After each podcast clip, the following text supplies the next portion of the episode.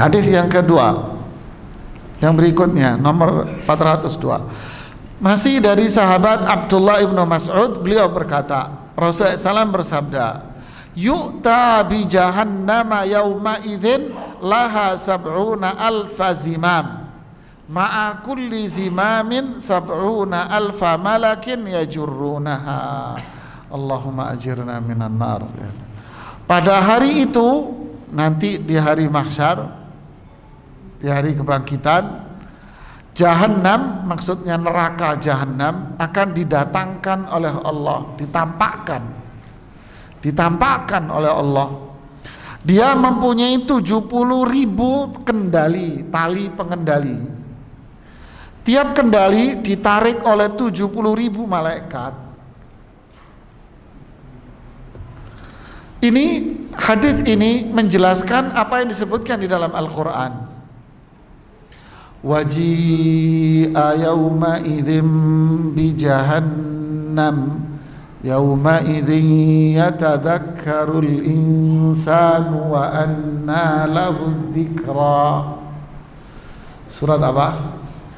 Al-Fajr Yauma idzin waji'a yauma idzin pada hari itu akan didatangkan ditampakkan di hadapan manusia neraka jahanam saat itu manusia akan sadar atas kesalahan, kezoliman, dosa, kekufuran dia.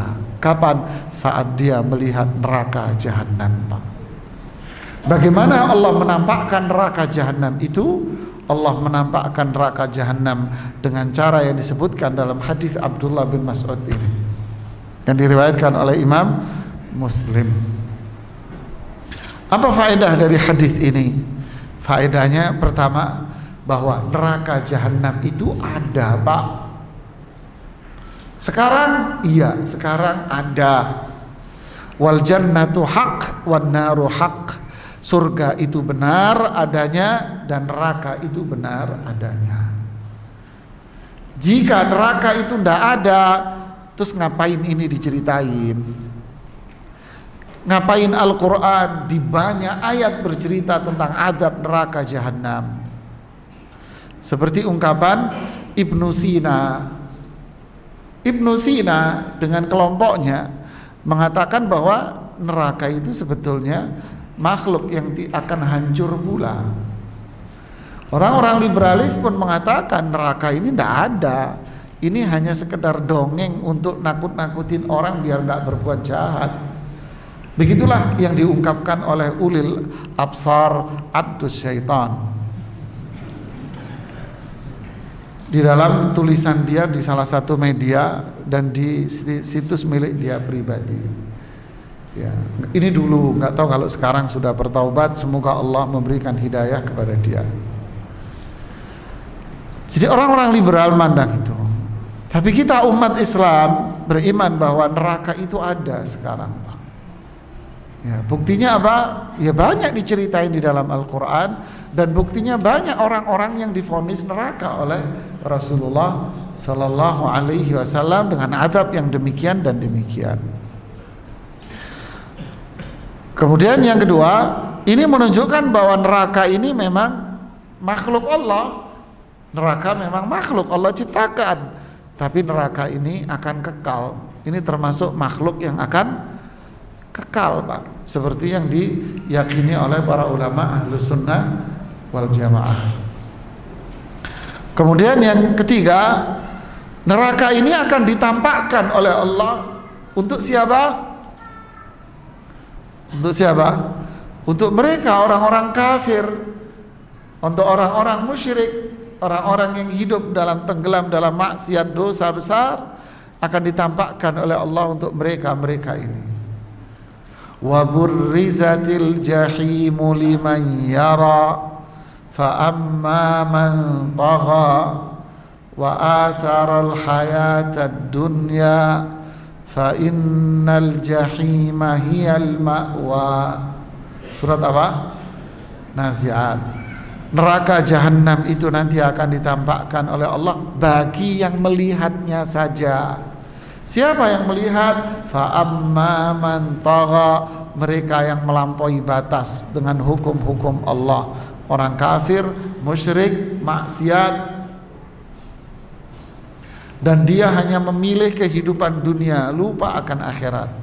Berarti yang melihat neraka ketika ditampakkan oleh Allah cuma orang-orang ini? Iya. Berarti orang beriman? Enggak. Dia melihat apa? Surga wa uzlifatil jannatu lil muttaqina ghayra ba'id.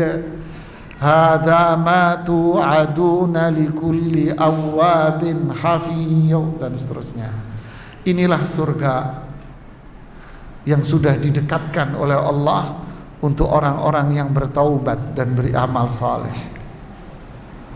Begitulah ayat-ayat Al-Qur'an. Faedah yang berikutnya Berarti malaikat itu jumlahnya banyak, Pak. Berapa jumlahnya? Hanya Allah yang tahu. Kalau dialek orang Surabaya banyak. Gitu, Mas. Ya. Berapa jumlah malaikat? Nggak tahu, banyak. Nah, ini yang megang talinya saja satu tali 70 ribu. Ada berapa tali? 70 ribu berarti 70 ribu kali 70 ribu hitung sendiri pak pakai kalkulator. Ini yang pegang tali doang. Lo belum yang jaga.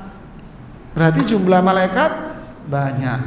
Disebutkan di ayat pula wa ma ya'lamu junuda rabbika illahu. Surat apa? Al-qiyamah yang tahu jumlah tentara-tentara Allah malaikat ini hanya Allah saja Makanya Lu kok bisa di buku pelajaran sekolah disebutkan malaikat itu ada berapa? Malaikat itu sepuluh. Wah, gundulmu mas. Kok sepuluh ngarang aja sepuluh. Lah ini yang bawa talinya aja tujuh puluh ribu kok. Sepuluh dari mana? Ngarang aja itu buku pelajaran itu. Ya, kita dulu juga nggih-nggih aja juga iya iya aja. Nauzubillah. Jadi intinya Imam Nawawi memasukkan hadis ini di sini di sini apa? Hah? Ya takut mas, ini neraka segede apa ini nerakanya? Berarti faedah buat kita apa? Neraka jahanam itu besar banget pak. Tidak bisa kita bayangkan.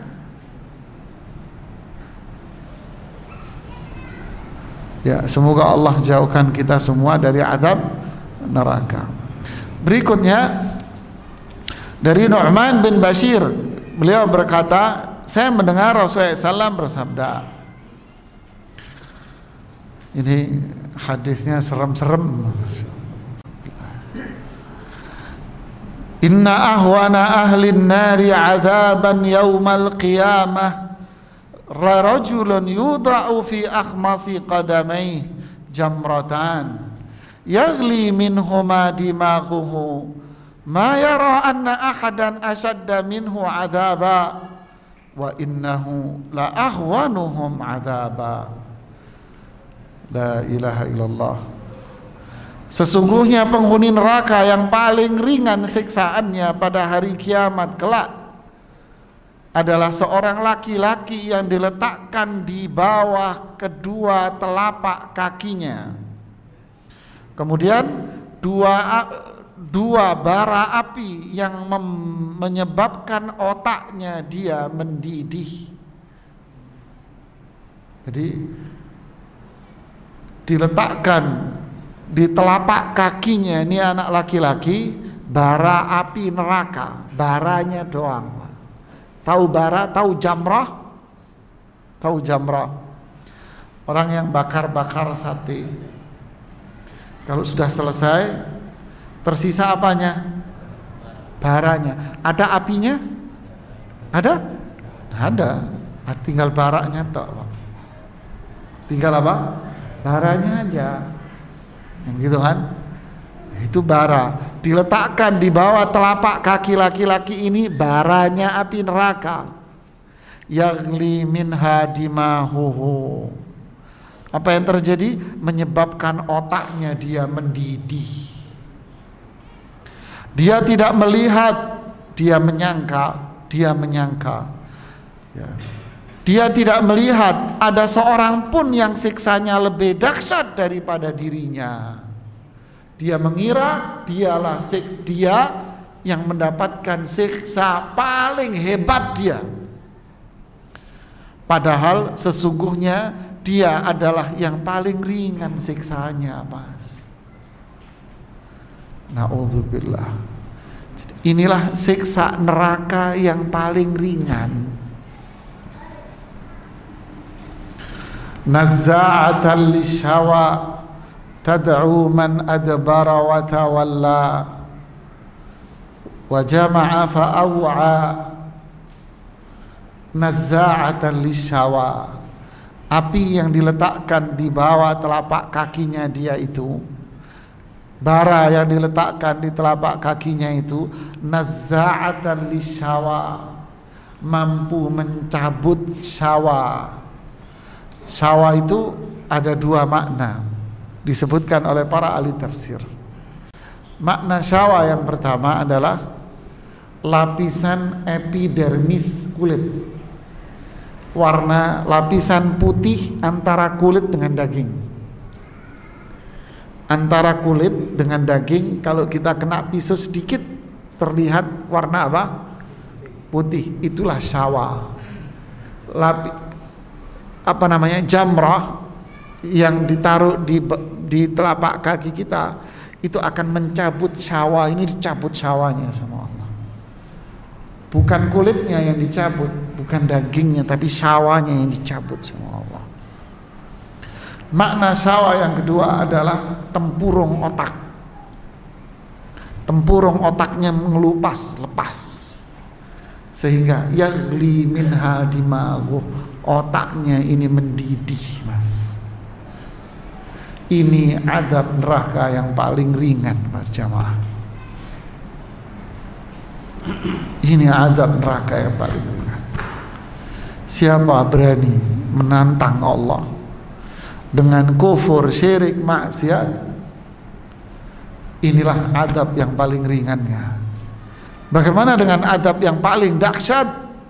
Waquduhan nasu wal hijarah yang paling dahsyat adalah dijadikan bahan bakarnya api neraka jahanam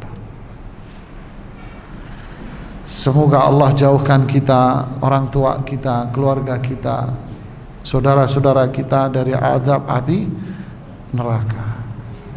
Inilah jenis azab neraka. Berarti neraka itu neraka jahanam itu ada apa tidak? Ada, karena disebutkan. Ini faedah. Faedah yang kedua berarti adab neraka itu apa? Bertingkat-tingkat. Ada yang paling rendah dan ada yang paling tinggi, Pak. Yang ketiga, berarti tingkatan-tingkatan adab neraka itu akan disesuaikan dengan tingkatan maksiatnya dia. Kemudian hadis yang berikutnya. Hadis Samurah bin Jundub. Bahwa Nabi sallallahu alaihi wasallam bersabda minhum man ta'khudhuhu an-naru ila ka'bayhi wa minhum man ta'khudhuhu ila rukbatayhi wa minhum man ta'khudhuhu ila hujzatihi wa minhum man ta'khudhuhu ila turquatihi di antara mereka yaitu para penghuni neraka ada yang dibakar api sampai kedua mata kakinya saja. Jadi kalau tadi sampai mana? Telapaknya. Yang ini ada yang dibakar sampai mata kaki. Ada yang dibakar api sampai kedua lututnya. Dan ada yang dibakar api hingga pinggangnya. Dan ada yang dibakar api hingga tulang selang tulang selangkanya. Tahu tulang selangka? Turkuah ini loh. Ini turkuah namanya. Berarti hadis ini menguatkan apa? Faedah yang tadi bahwa neraka itu ada dan adab neraka itu bertingkat-tingkat, Pak. Apa yang menentukan? Ya maksiatnya dia. Yang ringannya saja sudah seperti itu. Bagaimana jika diadabnya sampai tenggorokan dia? Nas'alullah afwa wal afiyah. Makanya doa yang paling mulia apa? Allahumma inna nas'alukal afwa wal afiyah. Ya Allah, kami memohon kepadamu al-afu. Apa? Maaf. Maafkan segala kesalahan, kealpahan kita. Al-afiyah kesehatan dan keselamatan. Sehat tubuh selama hidup, sehat di alam kubur dari adab dan sehat di akhirat dari azab neraka jahanam selamat. Ini doa yang mulia. Allahumma inna nas'aluka al-afwa wal afiyah. Jangan lupakan doa ini kata Rasulullah SAW ya salullah al-afwa wal afiyah mintalah kalian kepada Allah afu maaf afiyah kesehatan dan keselamatan makanya kalau kita lewat kuburan disuruh mendoakan apa? Keselamatan. Assalamualaikum ahlad diyar. Keselamatan buat kamu wahai orang-orang yang wafat. Selamat dari adab. Jadi ini doa yang mulia. Jangan doa minta duit, Mas. Ya, minta duit, oke okay, Allah kasih duit, habis itu Oke okay, Allah kasih duit Tapi Allah nggak kasih keselamatan di hati kita. Allah jadikan kita orang yang maksiat bagaimana? Jadi mintalah Apa? Allahumma inna nas'aluka al-afwa wal afiyah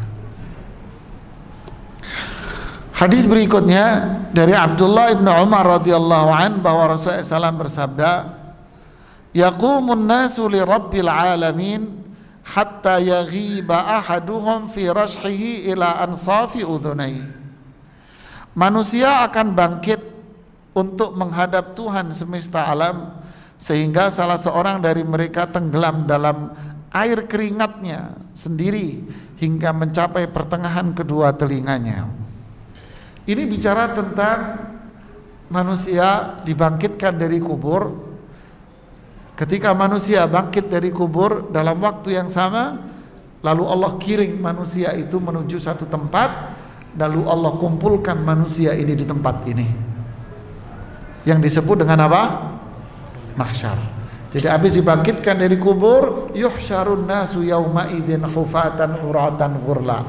Habis dibangkitkan, yuhsyar. Yuhsyar itu digiring dan dikumpulin oleh Allah ke satu tempat Inilah yang disebut dengan al-mahsyar, tempat berkumpulnya manusia. Ngapain? Yauma yaqumun nasu li rabbil alamin.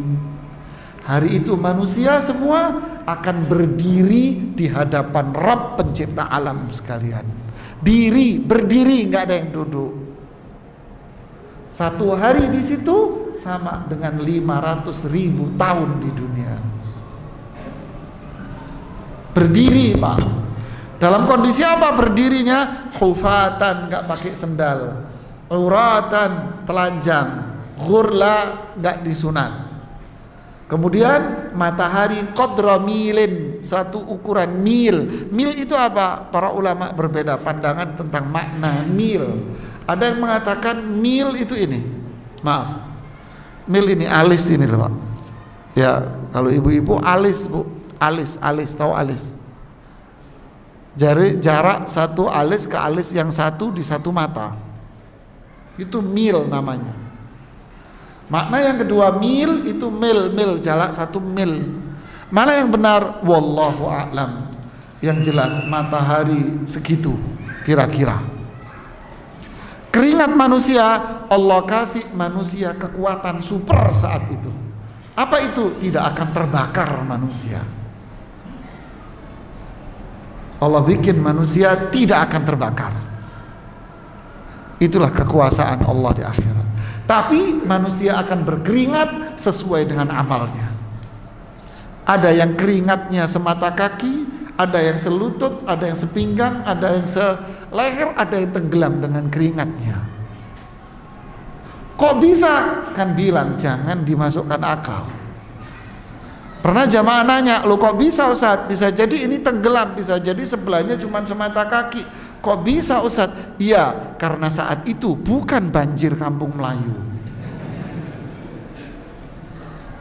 Ya, bukan banjir kampung Melayu, bukan Pak. Ini mahsyar Pak. Siapa yang bisa menyelamatkan manusia? Yaumala yanfa'u malun wala banun harta nggak manfaat keturunan nggak manfaat anak nggak manfaat istri nggak manfaat semua nggak manfaat yang manfaat siapa? Amal saleh dan iman seseorang. Inilah yang paling menakutkan dalam hidup manusia. Bukan hidup sekarang ini. Sekarang ini nggak ada. Yang paling kita takutkan dalam perjalanan hidup kita saat kita di hari itu berdiri di hadapan Allah. Itu yang paling takut jemaah. Ini yang paling kita takutkan. Yang pertama ditakutkan oleh seseorang adalah ketika dia melihat malaikat maut. Manusia tidak akan kuat melihat malaikat maut, Pak. Tidak akan kuat.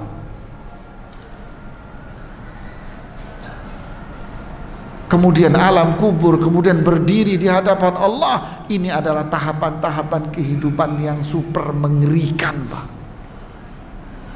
Apa yang bisa menyelamatkan? Tidak ada. Yang bisa menyelamatkan adalah iman, amal saleh. Mengamalkan Al-Quran, petunjuk Rasulullah SAW. Ini yang bisa menyelamatkan kita. Tidak laku harta jabatan kedudukan tampang ganteng cantik pendek tinggi putih hitam tidak manfaat. Yang manfaat adalah iman dan amal saleh. Ini yang bisa menyelamatkan kita. Dan hidup inilah yang paling panjang yang bakal kita alami. Di alam kubur sudah berapa lama itu sahabat berada di alam kubur Pak. Dan sudah berapa lama Abu Jahal dan Abu Lahab di alam kubur Pak udah berapa abad lalu umurnya cuman berapa berarti yang lebih lama di mana dikubur itu pun kapan kiamat juga nggak tahu lalu setelah itu masih dibangkitkan lagi dikubur masih lagi berhenti di hadapan Allah. Satu-satu disidang nunggu berapa triliun manusia yang disidang di situ. Nunggu satu-satu. Berapa lama lagi pak? Terus kita korbankan hidup kita yang sesaat. Hidup kita cuma 60 tahun. Kita pertahankan demi kita buang itu akhirat. Demi ini kita buang akhirat. Benar kata Allah, innal insana zaluman jahula. Manusia ini sangat zalim dan bodoh. Kenapa? Karena manusia hanya memilih hidupnya cuma 60 tahun. Dipertahankan hidup 60 tahun, dikorbankan itu hidup ratusan dan ribuan tahun dia nggak pikir itu hidup dia. Bodoh manusia ini, Pak. Makanya manusia yang cerdas, yang pinter adalah siapa? Manusia yang memikirkan nanti saya setelah mati itu kayak apa hidup saya inilah manusia yang paling cerdas Pak karena ashabu Rasulullah SAW akiyasa kata Hasan Al Basri sahabat Nabi itu orang yang paling cerdas kenapa karena ini yang dipikirkan oleh mereka kita yang dipikirkan adalah sekarang hidup dunia kita nggak mikir nanti kalau mati mau jadi apa Inilah hadis-hadis yang sangat menakutkan, Pak. Ini yang mengerikan. Yang menjadikan kita apa? Kembali kepada Allah, tobat kita tinggalkan. Karena kematian itu nggak tahu kita kapan datangnya. Semoga Allah memberikan keteguhan iman buat kita semuanya. Semoga Allah senantiasa memberikan hidayah ya musabbital qulub tsabbit qulubana ala dinik